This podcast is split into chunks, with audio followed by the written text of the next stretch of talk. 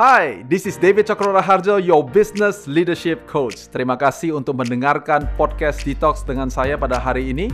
Jangan lupa untuk share Detox ini dengan teman-teman kamu. I hope you enjoy this podcast.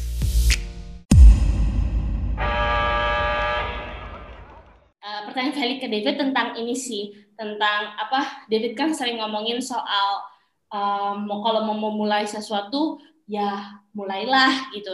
Tapi on the other hand, David juga suka bilang harus fokus, harus memilih mana yang mau di start, mana yang mau kayak ini that is not uh, my portion misalnya. Itu harus di let go aja. Kan harus hidup berdasarkan musim. Nah cuman kadang untuk mengetahui itu semua atau that konsep kan kita kadang suka bingung kapan kapan ininya kapan enggaknya. Uh, maybe David can share about that to us Ya, yeah, so today's uh, answer juga masih berhubungan dengan konsep daripada access granted. Satu access point sudah cukup untuk membuka banyak pintu. Satu pintu yang terbuka sudah cukup untuk secure kita punya dekade uh, 10 tahun ke depan. Jadi nggak perlu sesuatu yang terlalu banyak, terlalu besar. Fokusnya adalah dalam beberapa hal. Oleh karena itu kita bisa mengatakan bahwa melakukan sesuatu dan menjadi sesuatu. Mungkin itu bahasa Indonesia-nya ya. Kalau dalam bahasa Inggrisnya berarti adalah to do something versus to become something. Ya kalau untuk to do something, uh, filosofinya apa ya kayak Nike aja gitu, just do it gitu ya. Karena kalau kita bilang kita gak ada kerjaan, seperti contohnya sekarang lagi di tengah-tengah pandemi COVID-19, so kita bilang gini nih, gak ada kerjaan nih, itu likely adalah karena kalian milih-milih pekerjaan. Karena kerjaan itu selalu akan ada. Uh, selama 10-11 bulan yang lalu ini, saya gak ada kehilangan pekerjaan. There is always something to do as a matter of fact di dalam kantoran kita ada saying yang berkata bahwa adalah uh, the, apa namanya nggak bakalan kehabisan kerjaan kalau kerja sama David. Karena there's always something else. There's always sesuatu lagi yang lain yang perlu dikerjakan. Dan kalau kita adalah orang yang jagoan kita adalah orang yang master di bidangnya kita ini adalah indikatornya. You will never run out of things to do bahkan pekerjaan yang harusnya kita kerjakan biasanya jauh lebih banyak daripada yang waktu yang kita miliki, daripada orang-orang yang kita miliki, daripada uang yang kita bisa spend. Jadi selalu ada tension, ada tension di mana rasanya kayaknya, aduh ini bisa kerja, ini bagus, ini mau dikerjain, ini juga bisa dikerjakan. Tapi kita nggak punya enough resources, nggak punya enough time, nggak punya enough money ataupun enough people to do it. Itu adalah a good problem to solve. Oke, okay? sebagai kebalikannya, some of you maybe adalah gak ada kerjaan. Betul tuh, ngapain aja ya di rumah tiap hari ya? Kok gak ada kerjaan? Nah itu uh, memiliki satu pemikiran mindset yang salah, punya mata yang tidak bisa melihat. Right? So that is the element number one, yaitu adalah tentang doing something. Oke, okay? tapi ada perbedaan sekali lagi antara doing something and becoming something. Melakukan dan menjadi. Untuk menjadi sesuatu, mungkin cuma ada satu atau dua atau tiga hal, and none of us can become everything. Jadi kalau do something, literally itu adalah uh, uh, mungkin manusia normal gitu. Kalau kalian setiap daripada kalian membuat sebuah inventory, mungkin ada 100 atau 300 atau 30 ribu hal-hal yang mungkin kalian bisa kerjakan sekarang ini. Tapi karena cuma punya 24 jam satu hari, kita mesti milih-milih, gue mesti kerjain yang mana ya. Jadi it is not in lack. Tapi kalau to become something, mungkin kita bisa jadi satu atau jadi dua atau jadi tiga. Yang pasti you cannot become everything. Uh, sebagai contohnya, pada prinsip dasarnya pemain uh, sepak bola yang terhebat tidak bisa menjadi pemain bola basket yang paling hebat. Atau di dalam dunia bola basket mungkin dia nomor uh, 10 uh, 5% di atas. Mungkin kalau di dalam dunia sepak bola dia mungkin bisa jadi top 20%, tapi still cannot be number one and number one. It has not been done before. Doing something bisa jadi dalam waktu satu menit. Itu cuma doing doang, melakukan sesuatu, betul nggak sih ya? Bisa satu menit, bisa dalam waktu tiga tahun, tapi becoming something biasanya bukan perjalanan yang pendek. It is not a short term journey. As a matter of fact, bisa panjang. Untuk become something, menjadi sesuatu, kita butuh pemikiran yang baik. Kita punya perencanaan yang baik. To become, sometimes part of the journey might not make sense to other people. Kalau untuk mau jadi sesuatu itu kadang-kadang ada orang yang ngapain sih bikinnya seribet-ribet itu, ngapain sih bikinnya jalannya yang panjang-panjang, ini kan gini aja udah sampai, gitu, begitu uh, to become something. Uh, kadang-kadang kita kehilangan elemen ini nih, elemen keren, sensasi, warm buzzy feeling, buzz. Survey after survey menunjukkan bahwa semua orang membutuhkan, bahkan bukan hanya membutuhkan, tapi mereka pergi dan mencari purpose, tujuan daripada kehidupan mereka.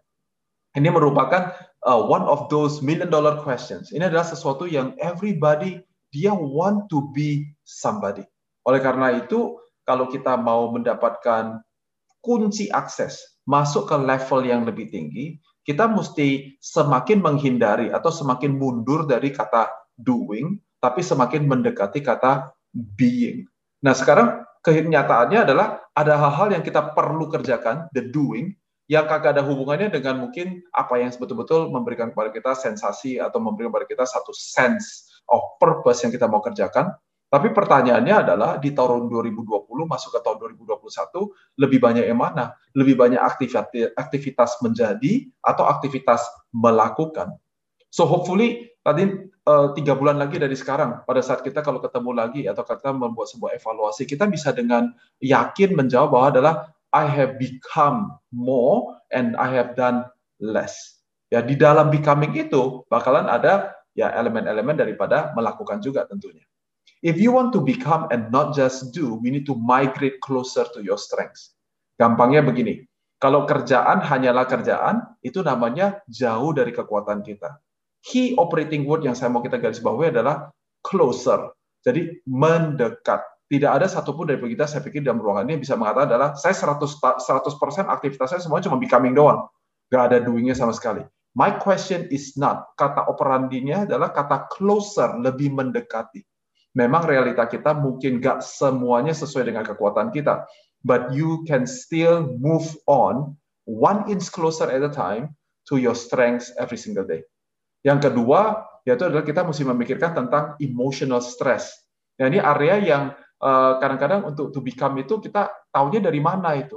Nah, kita sering sekali kita bilang pakai logika dong, pakai logika dong. Nah, logika itu adanya di sini. Imajinasinya gitu ya, logikanya di sini. Sebetulnya emosi kita juga adanya di sini juga nih sebetulnya secara sains. Tapi biasanya orang bilang pakai hati dong kalau kerja sesuatu. Nah, ini maksudnya pakai emosi. Di sini pakai pikiran gitu. Dan strength kita itu bisa dianalisa. Kita bisa lihat yang mana yang kita kuat, yang mana yang kita bagus, yang mana kita tidak bagus. Tapi emotional stress is a completely different animal. Who you are has something to do with what gets you emotional. Apa sih yang bikin kita uh, senang, apa yang bikin kita bangga, atau apa yang bikin kita menjadi sedih atau kecewa.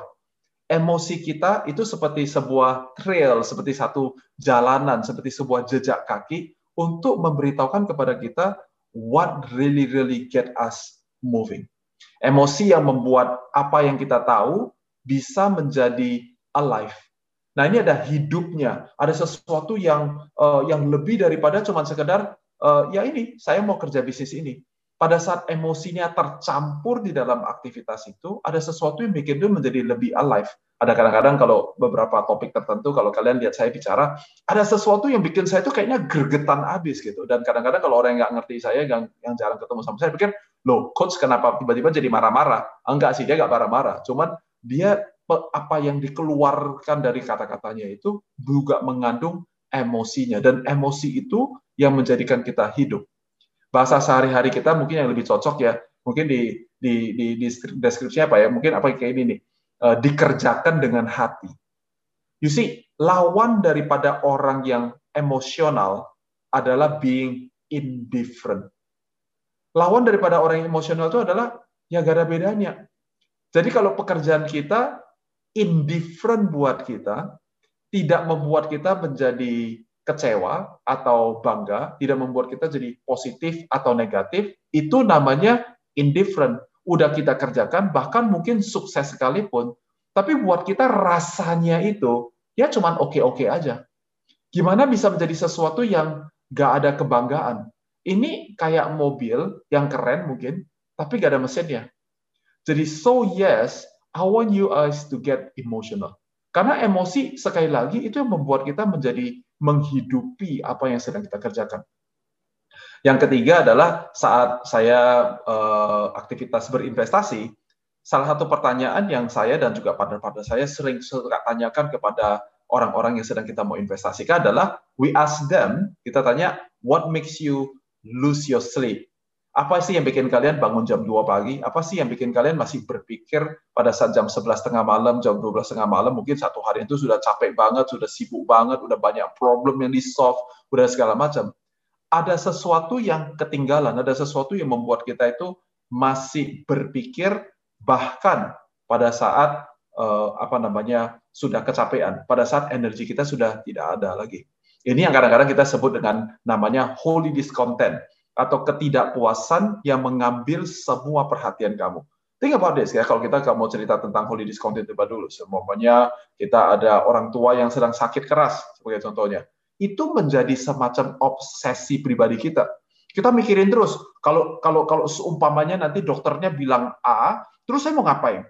Kalau bilangnya B, kita mau ngapain? Kalau bilangnya C, mau ngapain? Udah selesai, itu adalah uh, diagnosa bertemu dengan treatmentnya. Sesudah diagnosa bertemu dengan treatment, kita bilang begini, kalau treatmentnya adalah treatment A, habisnya berapa? Kalau treatment B, habisnya berapa? Kalau treatment C, habisnya berapa? Ada obsesi. Padahal hasilnya belum ada, belum ada apa-apa, tapi pikiran kita sudah terobsesi. Kita memiliki sebuah hal yang bikin kita tidak bisa tidur di malam hari. Nah, atau mungkin buat sebagian baik kalian mungkin adalah bukan tidak bisa tidur di malam hari, mungkin tidak bisa tidur di sore hari atau whatever it is. Tapi ada sesuatu yang seakan dia bugging kita. Nah, ini yang disebut dengan obsesi yang baik. You cannot help it. Just simply not able to not tinker with it. Kita tinker, ngerti gak ya? Tinker itu artinya orang yang nyetelin lagi, nyetelin lagi, nyetelin lagi. Apa sih yang betul-betul bikin kita betul-betul menggebu? Ini lebih daripada hanya sekedar emotional statement atau emotional distress yang diberikan dalam kehidupan kita. Ini ada sesuatu yang bikin kita betul-betul bugging banget. Karena kenapa? Karena your focus becomes who you are. Itu sebabnya kunci akses ini penting sekali.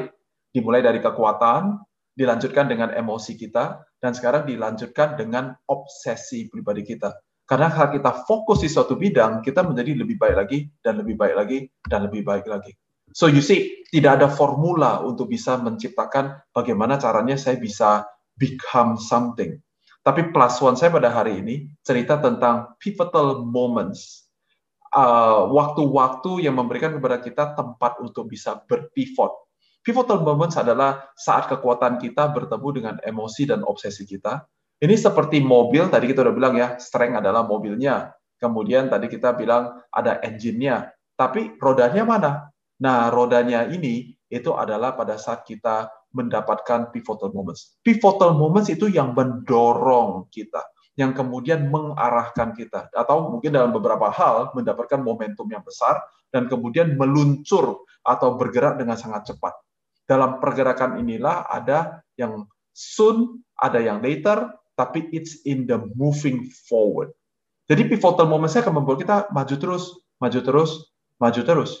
Mungkin masih ada kerjaan yang sama, tapi dalam sekedap ada pencerahan yang baru. So these pivotal moments adalah sesuatu yang uh, apa namanya yang yang uh, gak ada rumusannya.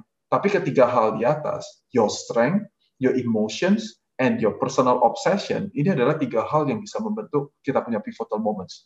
Pada saat kita semuanya uh, masuk di dalam sebuah ruangan, saking keselnya kita dengan pelayanan yang ada di dalam seumpamanya restoran itu, digabung dengan kekuatan saya yang di mana saya bisa uh, menyelesaikan masalah itu dan kemudian itu bikin saya ambil kertas dan mulai menggambarkan secara spesifik strateginya strateginya seperti apa itu yang menjadi pivotal moments itu yang sering sekali kekurangan pada saat orang pitching sama saya yaitu dia cerita tentang bisnis modelnya yang keren revenue modelnya yang keren tentang timnya yang keren by the way dan tentang problem solvingnya itu segala macam tapi bisa you know, my partners and I like use like like to use this word. Kita bilang there is no fire in the belly. Gak ada sesuatu yang menggebu-gebu, gak ada sesuatu yang keluar daripada orang ini. It's just doing business only. Sehingga saya tahu jauh sebelum ada COVID dan yang uh, krisis yang lain, saya sudah tahu bahwa orang-orang kayak begini, kalau kena krisis, mereka adalah orang-orang pertama yang berhenti melakukan apa yang mereka lakukan. Tapi orang yang memiliki pivotal moments, nah biasanya dia akan memulai. Contoh itu saya ini tidak terberlaku untuk segala hal ya. Mungkin kita masih dalam perjalanan berbeda-beda. Tapi biasanya I get very very excited. Ada banyak pintu yang terbuka buat kalian pada saat kita keluarkan energi kita. And your pivotal moments is your story. Pada saat kita bilang begini, kemarin itu pada saat saya bawa anak saya pergi ke ICU, dan kemudian suster mau melakukan infus kepada anak saya masih berumur 3 tahun, ditusuk 7-8 kali. Anak 3 tahun ditusuk jarum 7 kali. Apa yang terjadi? Maka anaknya tambah nangis, tambah menjadi-jadi, udah masuk di ruang gawat darurat, ditusuk tujuh kali pula, tidak bisa diinfus pula, anaknya tambah nangis, bapaknya mulai marah. Saya mulai marah dan kemudian saya menyadari karena kenapa? Ini penting. Karena pada saat dokter yang lain datang, suster yang lebih senior datang, pada saat dia cuma bilang begini, oh sebentar ya nak ya, dan dia tusuk satu kali, infusnya langsung masuk. And there, right there is my pivotal moment. Saya menyadari bahwa adalah ada diskrepensi yang besar antara teori dan praktek kerja daripada para suster di Indonesia. I was already in one of the top hospital di Indonesia pada saat itu. Tapi ternyata perbedaan daripada uh, praktek kerja itu itu begitu jauh sekali. You see, that is pivotal moment yang draw sehingga dokter mau join perusahaan ini. Customer, kepala suster mau berjoin bersama kita dan end user juga bisa connect dengan story itu. All dads and all moms mereka connect dengan story itu. That's why your pivotal moments is important. Pada saat kita ngerti itu dan kita sendiri adalah klien daripada produk dan jasa yang sedang kita tawarkan di dalam perusahaan kita, itu biasanya memiliki daya tarik yang sangat luar biasa besar banget. Contoh terakhir, what do you think if Steve Jobs dengan kehebatan dia untuk melakukan presentasi, kalau kalian ketemu di dia di jalanan, di seminar atau di mana gitu, handphonenya bukan iPhone, laptopnya bukan Apple, dengar musiknya uh, itu apa namanya earbudnya bukan barangnya Apple. What what would you imagine? What would you do? Pasti kita bilang gini, ini orang yang ngomongnya jualannya ngecapnya jagoan gak kepalang tanggung, tapi dia tidak memakai sendiri. As a matter of fact, almost every single product that is created by Apple itu ada pivotal momentsnya si uh, Steve Jobs sendiri. Of course, if you are se apa ya sekekeh si Steve Jobs, orang-orang yang bekerja di situ, tim desainnya itu garuk kepalanya itu rambut bisa rontok. Because this guy is like have to make it, everything has to be so personal to him. Nah, jadi mungkin kita tidak se ekstrim itu. Doesn't matter. But your pivotal moments is a very important ingredient untuk membuka pintu yang tadi tidak tidak dilakukan. Pada saat saya bertemu dengan orang yang pitching sama saya dengan pivotal moments-nya dia, some, a lot of times, bukan cuma sometimes, a lot of times saya tidak nggak bisa invest di dia. But you know what I did? Saya bukakan pintu-pintu yang lain. Saya kasih dia kenalan. Saya kasih dia, eh ini ada teman ini, mungkin teknologi ini bisa disambung di perusahaan kamu. And all those things. But dibandingkan dengan orang yang cuma cerita bisnisnya tok, there is no sexiness level in that presentation. You need to use your story. And your story is built from your pivotal moments. And your pivotal moments hanya bisa terjadi when your strength your emotion, and your obsession comes in one plate. Nah, pada saat masuk di dalam situ, ada sebuah pivotal moments yang terjadi, and itu yang bisa kita pakai untuk convince other people to join your cause or to build your business or to join your team or to do fundraising or whatever it is that you need uh, in your organization. I hope that is useful for you. Thank you for listening to Detox with David Chokro Raharjo. Please share this podcast to all social media that you have. Kalau kamu mau tahu lebih banyak tentang Coach DT, kamu bisa cek description box dari Detox ini atau go to our website di www.davidcokroraharjo.com. Dan jangan lupa untuk follow Instagram Coach DT di @dtjokron.